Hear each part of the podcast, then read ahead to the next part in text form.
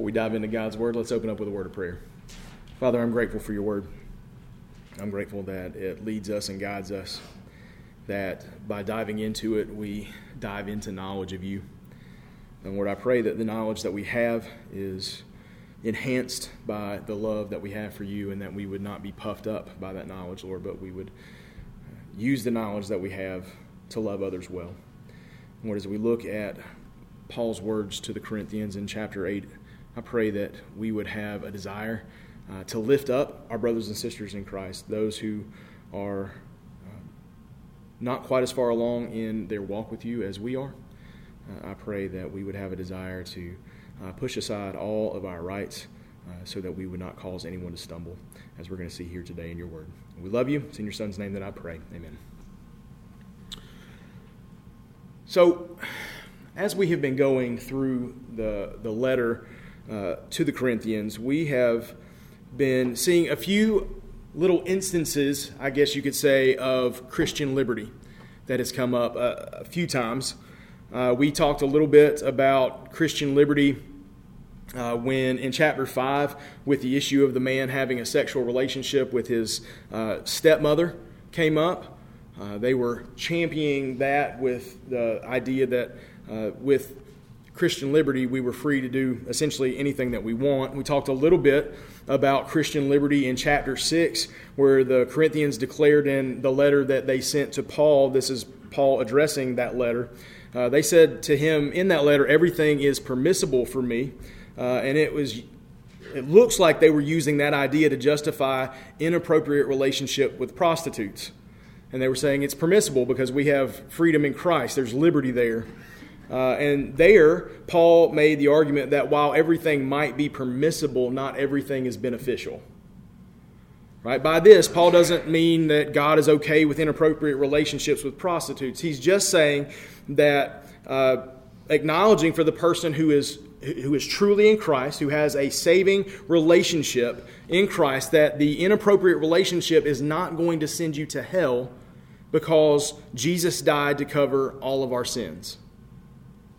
Right? All the sins that we have committed in the past, all the sins that we're committing now, all the sins that we will commit in the future for the Christian, all of those sins have been paid for by the atoning sacrifice of Jesus on the cross.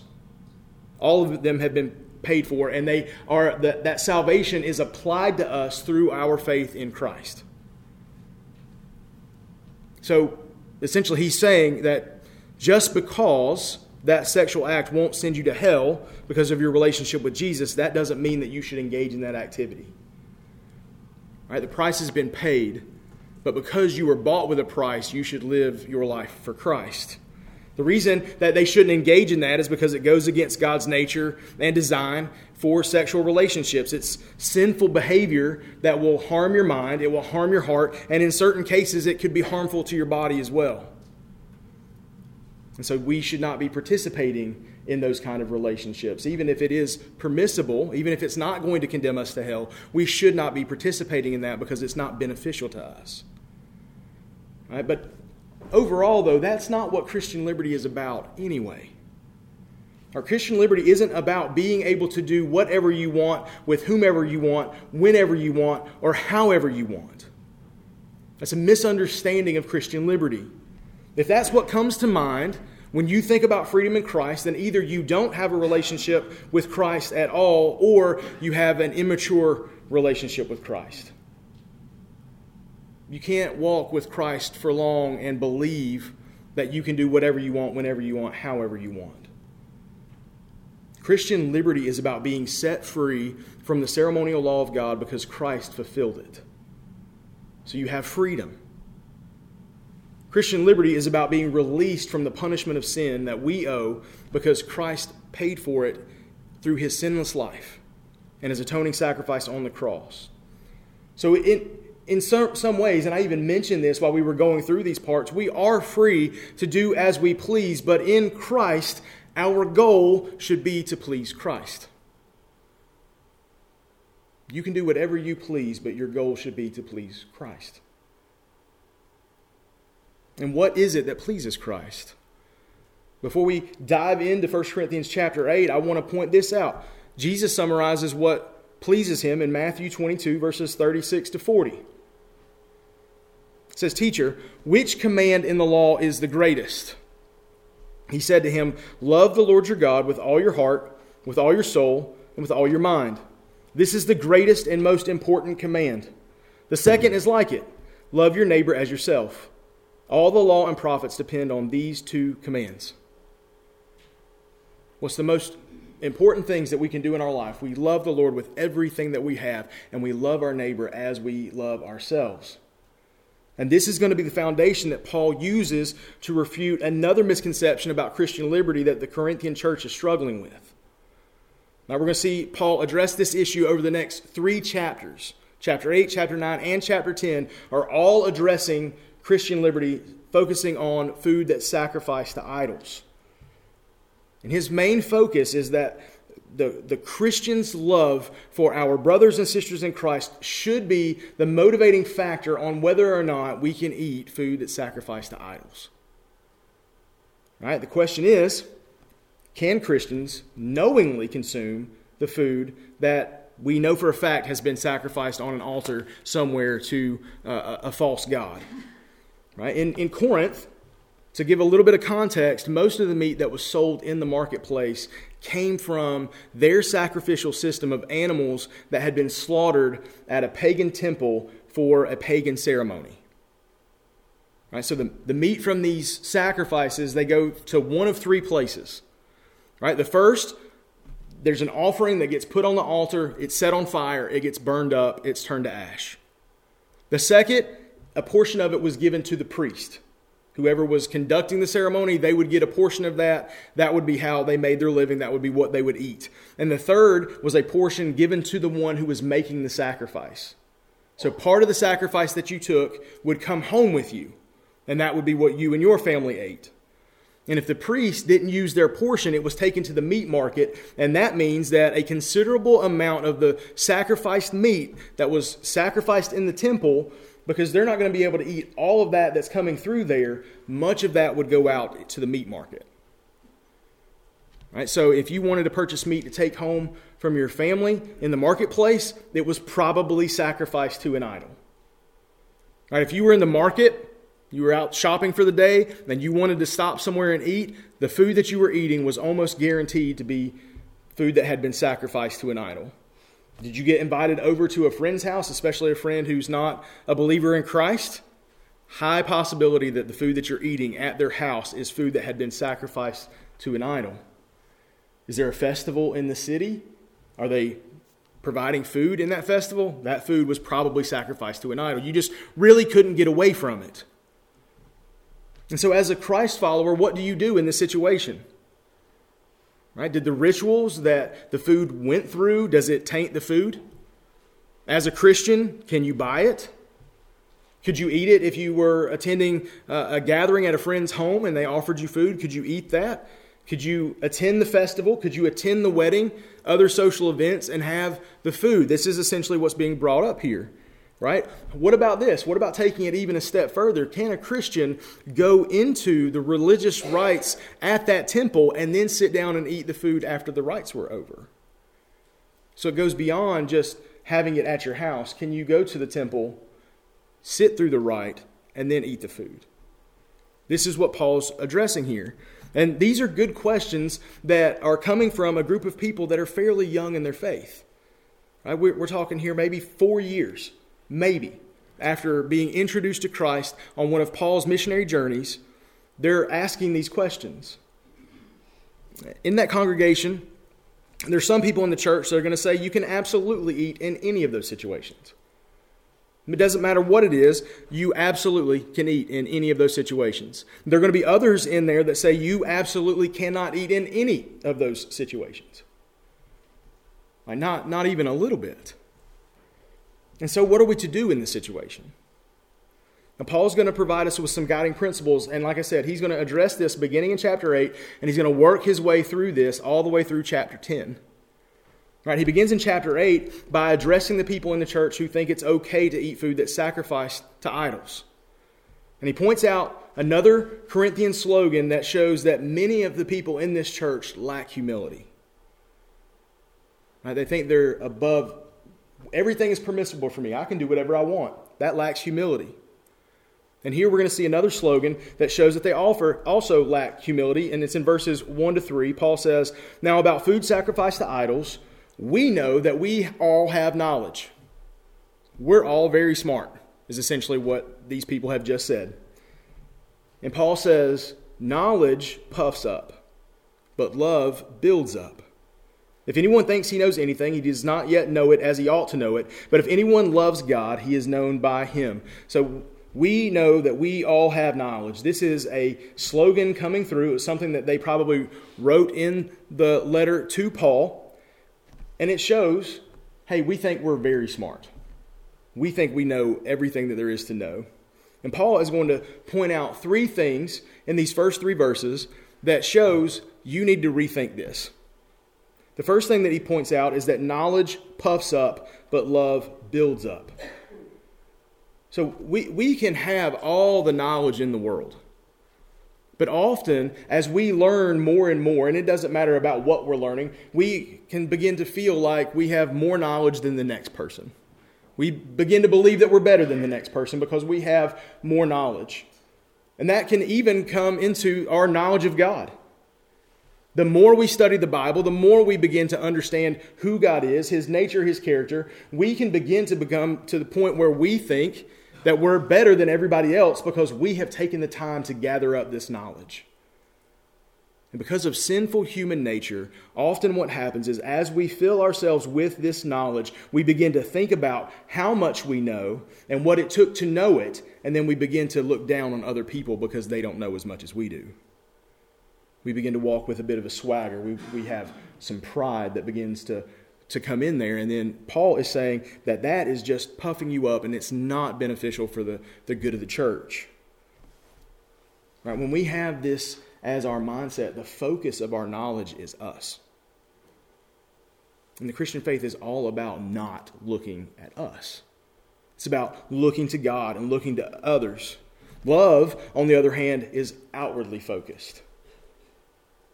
Now, Paul's going to give us an entire chapter on love in 1 Corinthians 13, and it's all about what we do for someone else. It's not about what we get, but what we do. And love always builds up someone else. And in the process of that, it builds us up as well. As a, as a happy byproduct, we are built up as we are loving others. Paul says, Yeah, you've got knowledge. Great. You have a certain understanding of who God is. You have a certain understanding of your standing before God. But right now, that knowledge is not doing you any good because all that's doing is elevating you above other people. He says you're lacking love. You need to be focused on love. And the second thing he po- points out here is that you don't know it all. He says there in verse 2, he says, even if we know some things, we don't know everything. Right? Verse 2 says, If anyone thinks he knows anything, he does not yet know it as he ought to know it. I don't care how long you've studied the subject, especially the subject of God, you do not know all that you need to know.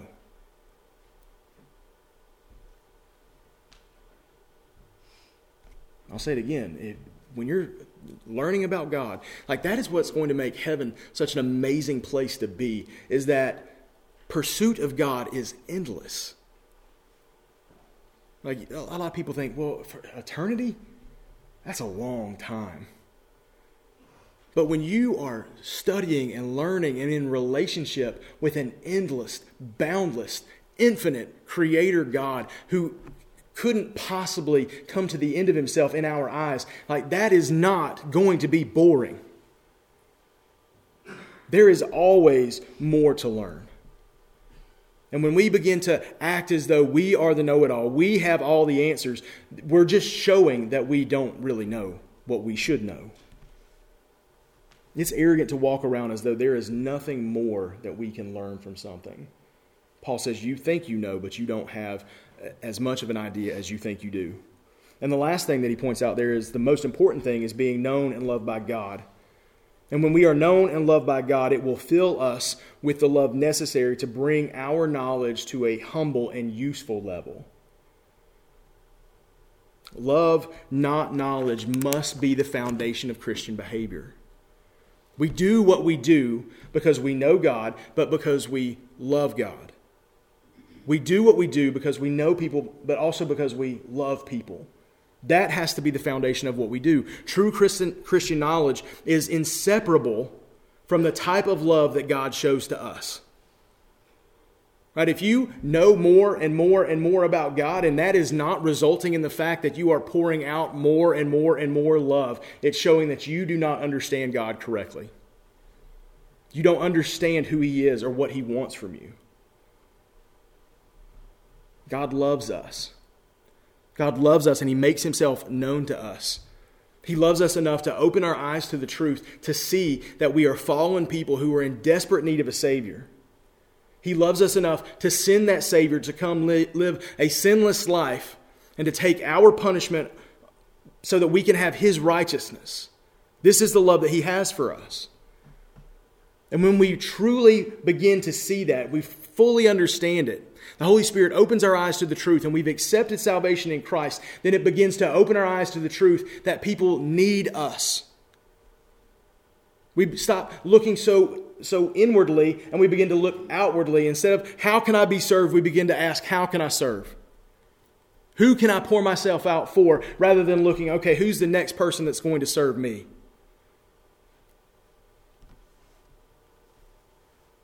When we begin to understand this, that's when knowledge becomes helpful rather than prideful. I understand what God wants from me. He wants me to die to myself on a daily basis. He wants me to pour myself out for the good of other people. And when my knowledge gets there, that's when it becomes helpful for the kingdom of God.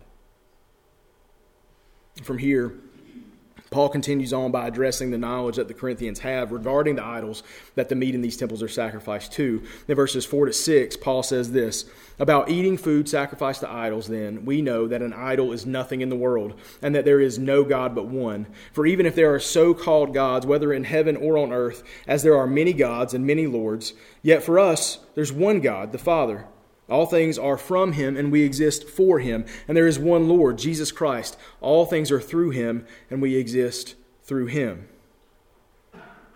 So these pridefully knowledgeable Christians in Corinth, they do know one thing for certain. They know that the gods that this food is being sacrificed to aren't real gods. That's good knowledge to have right? Because they're real gods, and it doesn't matter if the food has been sacrificed to them, because with that in mind, the food is just cooked food, right? If you're sacrificing this to a God that doesn't exist, then all you've done is cooked food. You may have taken a long time to do it, but you, all you did was cook food. And that's what the Corinthians are focusing on. They have the, the knowledge that there is only one God. And, and they're essentially saying in this even if there were other little g gods, if there were other little g lords, our God is the God. There is none greater, there is none more powerful. And so, even if these gods do exist, because listen, many of these little g gods that are being sacrificed to are de- demonic entities, they're not without power. But they're saying even then, our God is the God. Our God is the most, the most powerful, the most important God. And, and Paul agrees with them. He does say there is only one God. He is the creator and sustainer of all life. He is our sole purpose for existence. We exist to bring him honor and glory in all that we think, say, and do. He agrees that there is only one Lord and that the only one we are to bow the knee to is Jesus Christ. All things exist through him. So it is at his goodwill that we, we continue to exist. Paul acknowledges all that. And Paul is saying here that it's fantastic to know that. It's great that you have that understanding. It's great that you have that freedom. The problem, though, is here not every Christian knows that yet. Right? Just because you know it doesn't mean that everyone knows it. Everyone is on different paths through the sanctification process. Everyone has different strengths and different weaknesses. Some have a greater understanding of theology. They, have a, they, they dive deeply into the Word and they have a better understanding of who God is. Some have a, a better application of the principles that we find in the Bible, where they serve better than anyone else. Maybe they don't know all the, the, the creeds and they don't know, understand all the doctrines, but they understand that God has called them to serve. And so they are better at serving than they are at teaching a Sunday school class. We're at different places. We can't assume that everyone knows what we know. And for some, there are no issues at all with eating meat sacrificed to fake idols. Right? They don't have any problem with it. For, for example, some, maybe they never took part in those sacrifices to begin with. Maybe they live in Corinth, but maybe they're not from Corinth. Maybe they come to faith in, in a situation where they never experienced this food sacrifice to idols. So when they go to buy that at the market, they don't understand all the processes that went through it, and they don't have any issues. It's just cooked food. To others, though, we see that there is a great struggle that occurs because of what they have been saved from. Some people took part in these sacrifices. Some people put great hope in these sacrifices. Right? Some people brought that food to that idol expecting something to happen. I want your favor. I want your blessing. I want you to do something for me. And then when they go home, they have that expectation in their heart. They go home, they eat the food that's sacrificed to the idol, and they think, I cannot wait for this to be effective. And then suddenly they realize everything that they've built their whole life on, everything that they put their hope in to this point has been a lie. That God does not exist. There is one greater who I must now follow, but there is a pull back into that old life. It's very difficult to break some of these old habits. This is what Paul addresses in verses 7 to 13. He says, However, not everyone has this knowledge. Some have been so used to idolatry up until now that when they eat food sacrificed to an idol, their conscience, being weak, is defiled. Food will not bring us close to God. We're not worse off if we don't eat it, and we're not better if we do eat. But be careful that this right of yours in no way becomes a stumbling block to the weak. For if someone sees you, the one who has knowledge, dining in an idol's temple, won't this weak conscience be encouraged to eat food offered to idols? So the weak person, the brother or sister for whom Christ died, is ruined by your knowledge. Now then, when you sin like this against brothers and sisters and wound their weak conscience, you are sinning against Christ. Therefore, if food causes my brother or sister to fall, I will never again eat meat so that I won't cause my brother or sister to fall. So, Paul here says, Not everyone knows that there's no authority or power in these idols. They're still coming to that realization. They're in process, they've got a relationship with Christ, but in that process, they're not quite as far along as those who have all knowledge. Right, so some people in this process, they can't see beyond the ritual that occurred to put the food on the table. Right, they they see that and they start, they smell it, and it triggers flashbacks into when they participated in those rituals, and they think, ah, I cannot do this. I cannot go back there. That stuff has such a tight hold on me, and I, and I feel pulled into it as I deal with this, and I cannot go back there. I cannot eat that food. There's, there, there may still be a draw to be a part of those rituals. Right, as I said, some of these little g gods that they were praying to, they may have been demonic entities. There may have been some power involved in these sacrifices, and they think, well, I still want a piece of that. There might be a draw into that. And here they are trying to get away from that, and maybe their family or their friends are trying to get them to participate still in those rituals, right? Like when they get pulled out, they get called out of that family who has a history of being part of these rituals, and now they're like, don't go. This is wrong. You're going in the wrong direction. This is where you need to be. And so they're pulling them back, they're calling them back into that. Their entire social structure has then dissolved, and now they are they have a, a completely new family in the church, but they're having to break old relationships. And it's not easy for them to do that. They're trying to distance themselves from that. Maybe they're on their pro- way to that, but until they get stronger in their faith, they just need to distance from that, maybe forever. Maybe they can never be back in that relationship with those people, go back to those places. Paul here says, look, that food doesn't give you any, any steps closer to God. He said it's not a big deal if you don't eat it, then it's not a big deal if you do eat it. It's just food. Paul does acknowledge that. It's just food. You're not better off for eating it, you're not better off for not eating it in and of itself. But what we need to consider is how us eating it impacts our brothers or sisters around us. Is there a weaker brother or sister around us that is going to stumble because they see us eating that? Is it going to change their relationship with us? Is it going to change their pers- perspective of it?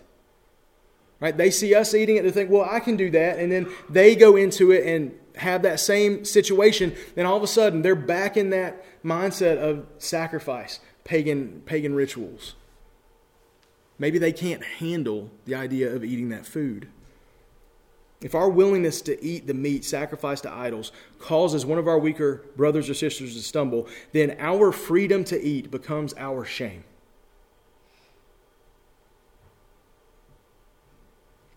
Paul says we should be willing to lay all of that down for the benefit of someone else. Paul says this, this weighs heavily on your brothers or sisters. And you are so caught up in your freedom, you are so caught up in your knowledge that you're not willing to lay this down so that a brother or sister in Christ doesn't stumble over it. That is knowledge that has puffed up and love that is not building up. Paul says to sin against a brother or sister in this way is to sin against Christ himself. So, in your mind, you might have the mindset this is not sin. I am not sinning. I have freedom in Christ. I can do whatever I want. I am not sinning against God. But when you are not taking your brothers and sisters in Christ into consideration, you are, in fact, sinning against Christ. Two greatest commandments is to love the Lord your God with all your heart, with all your soul, with all your mind, all your strength. And the second is like it to love your neighbor as yourself to willfully and willingly sin against neighbor, even if it's not a sin against God, is sinning against God. Paul therefore says that if food causes a brother or sister to fall, he will never again eat meat so that he will avoid their temptation. He's willing to lay it all down to avoid tempting someone else. He's willing to alter his life for the benefit of someone else. What about us? Are we so caught up in our freedom in Christ that we are not willing to think about and consider the good of others around us? Now, in our culture, we don't really struggle with this a whole lot. We don't have temples where meat's being sacrificed to idols. But we have other things going on. Many of the things that pop up when this conversation comes up, the, the primary one that I usually hear is alcohol. Can a Christian drink alcohol? Well, it depends on the, the, circumstances. The Bible does not say that drinking alcohol is sinful. The Bible says that being drunk is sinful. And so, can a brother or sister in Christ have a drink? Yes, they can. Can they get drunk? No, they cannot. But what if the fact that you drink brings someone who has struggled with alcohol into contact with that alcohol? They've been trying to abstain. They've been staying away from it. Maybe it's these people that one drink never is just one drink. It always becomes three, it's four, it's six. And they come over to your house and they see you having that drink, and you offer them if they want a drink, and yeah, that's fine. They can have that drink. It's not sinful. But that drink turns into two, turns into three, and now they're on a downward spiral because they have not been able to break away from the chains that alcohol has, has placed on them. Are you in sin for having a drink? No, you're not. Are you in sin if your drink causes a weaker brother and sister to stumble? Yeah, you are. And there are many other situations. I mean, there, there a couple that I came up with was uh, what about what we watch? Now, there are some things that we watch on TV that, that are inherently sinful. Right? We've gone through this, the whole talk about pornography and all that. Inherently sinful, you absolutely cannot watch that. What about a show that has several graphic sex scenes in it? It's not inherently porn. But if you have any kind of struggle with that in your past and you're watching these shows that just throw gratuitous nudity all over the screen, can you watch that as a believer in Christ? Do you have freedom in that? Yes or no? I mean, that's, that's a question for you, right? Can you watch that and not sin? All right. What if, let's take it a step further, go a little bit further down the rabbit hole. All right. What if what you're watching isn't inherently sinful? What if you're watching a show that is produced by people who are directly opposed to the things of Christ? Right? What if you watch shows on a, on a platform that is pushing the LGBTQ agenda in all of their forms? Can you watch a show that doesn't have any of that on a platform that you know supports all of that? You have Christian liberty, you have Christian freedom. The question is can you separate out the one show from the rest? And again, I'm not giving you answers. This is just stuff to think about. Can you shop at a place where the thing that you're buying is not inherently sinful, but the store itself supports LGBTQ agendas and pushes that? Can you shop there? Again, I'm not answering the question for you. It's, it's a question that you need to address for yourself. Right? Can you buy coffee at a place that supports Planned Parenthood? Is there anything wrong with the coffee? No, that coffee has not been sacrificed to any idol. But the question is do you want to support what they support? Again, I'm not giving you answers to these questions. I'm just saying this is what this looks like in our day and age. Now, we don't have the pagan temple with the drums beating and people taking in their sacrifice and going home with food sacrificed to idols. It looks different for us. And the question is are you willing to put down your right to go to that store, to watch that television show, to drink that coffee for your, young, your weaker brothers and sisters in Christ? Right? Or is that a stance that you want to take so that there is a rock in their life that they can lean on when they are struggling with their conscience in these areas? I mean, this stuff's not easy. And the knowledge of it is not going to do us any good. It's the love that comes from that knowledge that is going to move us into the right direction with our brothers and sisters in Christ. And this is what Paul is going to talk about through the next three chapters. He's going to address your liberty in Christ. He's going to address the freedom that you have in Christ. But that freedom is wrapped, should be wrapped up in the love that you have for God and the love that you have for one another. Let's pray together.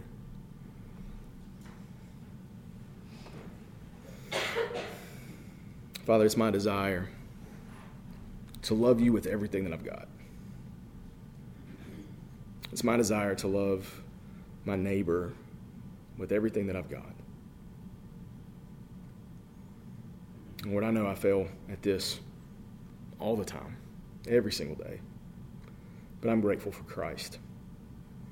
I'm grateful for the freedom that He has given me to release me from the chains the slavery that I had to sin. I'm grateful that He has freed me from the chains of punishment condemnation that I have. And it is my desire, Lord, that we would I would bring you honor in all that I do. And Lord, like Paul, I pray for this church that we would have a desire to love our weaker brothers and sisters in Christ well. I pray that we would see the benefit of abstaining from certain things for the betterment and the growth of weaker brothers and sisters. I pray that our knowledge of you would continue to grow, build us up in love so that we would pour out that love in our worship to you and that we would pour out that love in service to everyone else. Lord, help us to see areas in our life where we may be making choices that are causing others to stumble. Lord, I pray that we would have hearts that are willing to be open handed with everything that we, we have and that we do, and that we would be willing to lay that down if you should call us to that because of the people that you have surrounded us with. Help us to have eyes to see and ears to hear, Lord. It's in your Son's precious name that I pray. Amen.